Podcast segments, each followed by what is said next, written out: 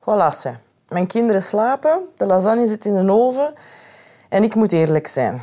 Eerlijk over mijn ervaring met ouderschap en mijn ervaring met hondenouderschap. Want iedereen rond u, hè, ze beginnen dan van eh, wanneer komen er kindjes? En je voelt zelf ook wel een beetje een zorgbehoefte. En dan zijn die er. En dan uh, vraag ik me af waar dat iedereen gebleven is. Al die enthousiastelingen. Want het is toch zo tof en zo schoon. En eigenlijk, als ik erop terugdenk... Als ik mijn eerste, mijn eerste hond nam, dan had ik daar ook een heel verromantiseerd beeld van. Wat, ik keek wat de anderen hadden. Die hippies in Gent en de daklozen op straat en, en de films en de series. Want ja, toen hadden we nog geen Instagram of geen Facebook.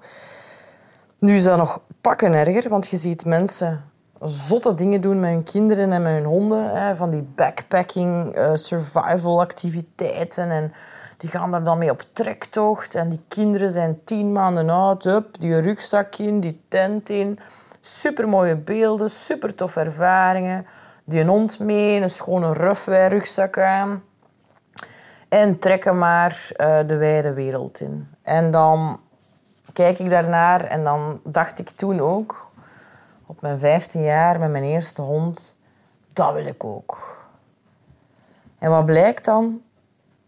Ja, dat dat niet zo is. En dat je blijkbaar niet dezelfde dingen kunt als nu op Instagram of op Facebook en toen op straat uh, bij de hippies met hun Diablo's en hun, uh, hoe zeg je dat, die, van die speciale lijnen waar dat ze dan op balanceerden tussen twee bomen. Dus ja, ik ben mij gaan omscholen tot trainer, want als ik dat kon, dan ging ik mijn verwachtingen kunnen waarmaken voor onze lefto met een eerste hond. En dan ga ik nog een stap verder, want ja, dan was ik trainer en dan kende ik alle leerprincipes, maar dan kwamen mijn andere honden erbij. En dat werkte niet. Dus ja, ik wou meer weten. Hè. Ik, ik ging gedrag gaan studeren. En ik ging verder en nog dieper. En dan, dan zeg je ook plots hetzelfde over je kinderen. Van ja, en ik zie het bij anderen zo gaan. En dat gaat bij mij zo niet of zo wel lopen. En ik heb die verwachtingen en die dromen. En dan plots zijn je bewust van heel het functioneren van het emotioneel systeem. En dan denk je, fuck. Al die ideeën die op mij geprojecteerd zijn rond ouderschap, of dat nu voor honden is of voor kinderen, dat klopt niet. Dat klopt niet voor mij. En ik denk dat ik daarin wel een beetje aan het ben, vooral rond wie dat ik was voorheen bepaalde vrijheden die dat je hebt voorheen, die je, waar dat je 100% van overtuigd bent dat die vrijheden gaan blijven. Ook als je de verantwoordelijkheden erbij krijgt van, of de keuze die je gaat maakt om een hond in huis te nemen of aan kinderen te beginnen. En ik denk echt oprecht dat ik daar een beetje om aan trouwen ben. En wie dat ik was. En dat ik ook echt groeipijnen heb in heel het proces van moeder te zijn. Als ik daarop terugdenk, mijn eerste hond die heb ik genomen als ik 15 jaar was. Dat was een uh, adoptiehond, het asiel van Gent. Die kwam uit Griekenland. Dus ook wel direct een hondje van zeven maanden met een rugzakje. Maar oké, goed. Ik woonde nog thuis toen. Dus daar zat ergens een gedeelde verantwoordelijkheid met mijn ouders. Um, ook dat weer. Hè komt weer het verhaal naar boven van mensen steunen u tot op het moment dat dat er is en dat je echt effectief elke ochtend om zeven uur uit je nest moet. Maar goed. En daar zat ergens die gedeelde verantwoordelijkheid nog in, waardoor dat je dat nog niet heel hard voelt of beseft. En dan ben ik alleen gaan wonen. Ik denk dat ik uh, 20 jaar was. Uh, mijn tweede hond genomen. Ja, onze lefto kreeg ik al niet meer mee thuis. Dat was uh, de nieuwe vriend van papa geworden maar dus ja, ik had, ik had een nieuwe hond, een puppytje. Wel weer een uh, straathondje uit Griekenland.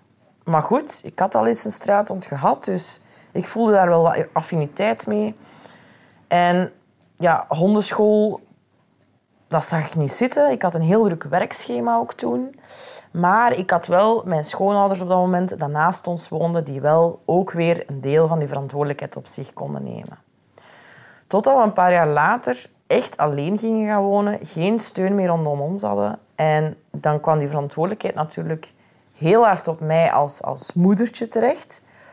En ja, dat was echt letterlijk vanaf mijn 2, 23 jaar. Elke ochtend ja, sta op voor iemand. Hè. Je, je, je moet er zijn. Hè. Je moet thuis zijn. Uh, je moet zien dat je op tijd terug zit van je werk. Want honden hebben eten nodig. En wandelingen en affectie. En dus sinds mijn 23 jaar heb ik die, die, die verantwoordelijkheidsrol opgenomen. Dat is sindsdien niet meer gestopt. Dus ik, ik ken mezelf al heel lang in die zorgfunctie.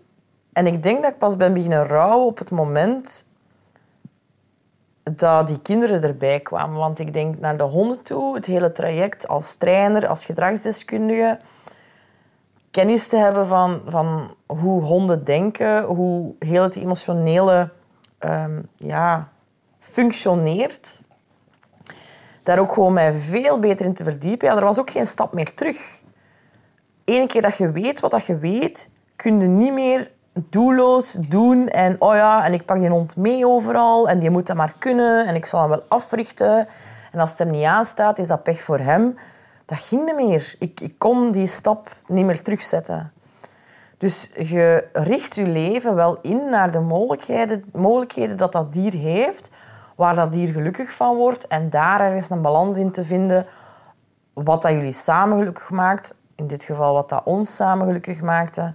Um, wat dat mij als individu nog gelukkig maakte. En toen dat die kinderen daarbij kwamen, het hele beeld van... Goh ja, en, dan, en je kan daar dan heel leuke dingen mee doen. En dan ik zag mij s'avonds op de Gentse feesten, zo tegen acht uur, leek me wel realistisch, nog met mijn jonge kinderen zo wat dansen. En, en, en zij waren dan, ze dan liggen spelen met hun speelgoedjes in het gras. En dan, als ik dan nu denk, Annelies, Jesus Christ, met alles wat dat je weet, ehm, ja, is dat toch wel weer een overwinning geweest om, om bepaalde verwachtingen los te laten. Ook verwachtingen naar mijn omgeving toe. Van als ik kinderen heb, dan ga ik wel dat of dat of dat kunnen doen. En dat is niet zo. Ehm, ja, ik heb daarin wel serieuze stappen om te zetten. Mijn kinderen hebben er ook echt nog een, stap dieper in geduwd. In de zin van... Mijn dochter is helemaal anders dan mijn zoontje. Dus, dus de dingen die ik met haar kan, kan ik niet met hem en andersom. En dan hoorde heel veel ouders zeggen van, ah ja, maar ja, dat moet maar. Hè. als wij fulltime moeten gaan werken, dan moeten die maar dat of dan moeten die maar dat. En als het leven zo gaat, dan, moeten die maar opblijven tot tien uur. Als mama dat wil doen, moeten die maar dat. En dan, ik kan niet meer zo denken. En soms verklaar ik mezelf daar wel wat zot in. Van waarom maak ik mezelf het moeilijker misschien dan het is? Maar ik, ik zeg het nog eens. Als je weet wat ik weet dan kun je niet meer teruggaan naar... Oh ja, het is niet zo erg, zo drie dagen op rij je kinderen tot tien uur oplaten. En ik weet, voor ons Romy, mijn dochtertje, zou dat echt heel weinig impact hebben. Maar als ik dan kijk naar mijn zoontje... Ja, dat, die zou zoveel spanning opbouwen dat hij gedragsmatig, maar ook emotioneel daar echt dagen last van zou hebben van die, van die keuzes die ik daarin zou maken. En daarom dat ik ook even wil, wil vertellen over wat ik nu zie als oprecht moeder, is... Ik, ik heb dat ook nooit verbloemd naar mijn omgeving. Ik vind het ouderschap, zelfs het hondenouderschap, op heel veel, ja, heel veel momenten belachelijk moeilijk, belachelijk zwaar. Um, als die slapen, als die in hun bed liggen, dan valt er heel vaak een soort van blok van mijn schouders. Van oké, oef, de verantwoordelijkheid stopt hier even. Ik kan terug even naar Annelies keren. Ik kan terug bezig zijn met de dingen die, um, waar ik graag op focus, die ik leuk vind. En het is soms heel moeilijk om een balans te vinden om ook die fun, dat plezier in dat ouderschap telkens terug te vinden. Zeker met jonge kinderen, zeker met puberende honden. Uh, nu mijn honden volwassen zijn, ik ken heel goed hun grenzen. Ik ken heel goed waar dat wij een balans kunnen vinden in plezier hebben met elkaar. Waar, ik een absoluut geen plezier mee doe ook. Ik bewaak die grenzen ook. En ik denk dat dat met mijn kinderen ook zo'n proces gaat zijn van te leren waar we samen plezier in kunnen hebben.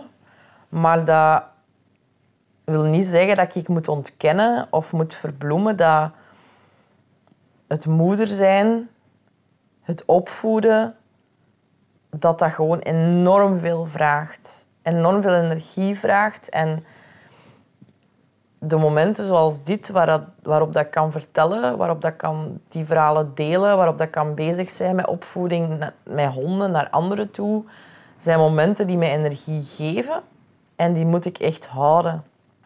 Um, en, en al drie jaar lang probeer ik nu de balans te maken tussen een, een aanwezige ouder te zijn, een bewuste moeder te zijn en voldoende energie en tijd in mezelf te steken, zodat ik kan blijven groeien, dat ik die groeipijnen kan voorbijsteken, dat ik die, dat ik die kan ja, ontgroeien letterlijk. En dat ik effectief ook met mijn kinderen een goede balans vind, zoals dat ik die met mijn volwassen honden gevonden heb. Zonder verwachtingen. Echt gewoon dag tot dag kijken van wat hebben zij nodig, wat heb ik nodig. En daarin te leven en daar naartoe te leven. Alright. Merci om te luisteren. Uh, hopelijk tot een volgende. Salutjes.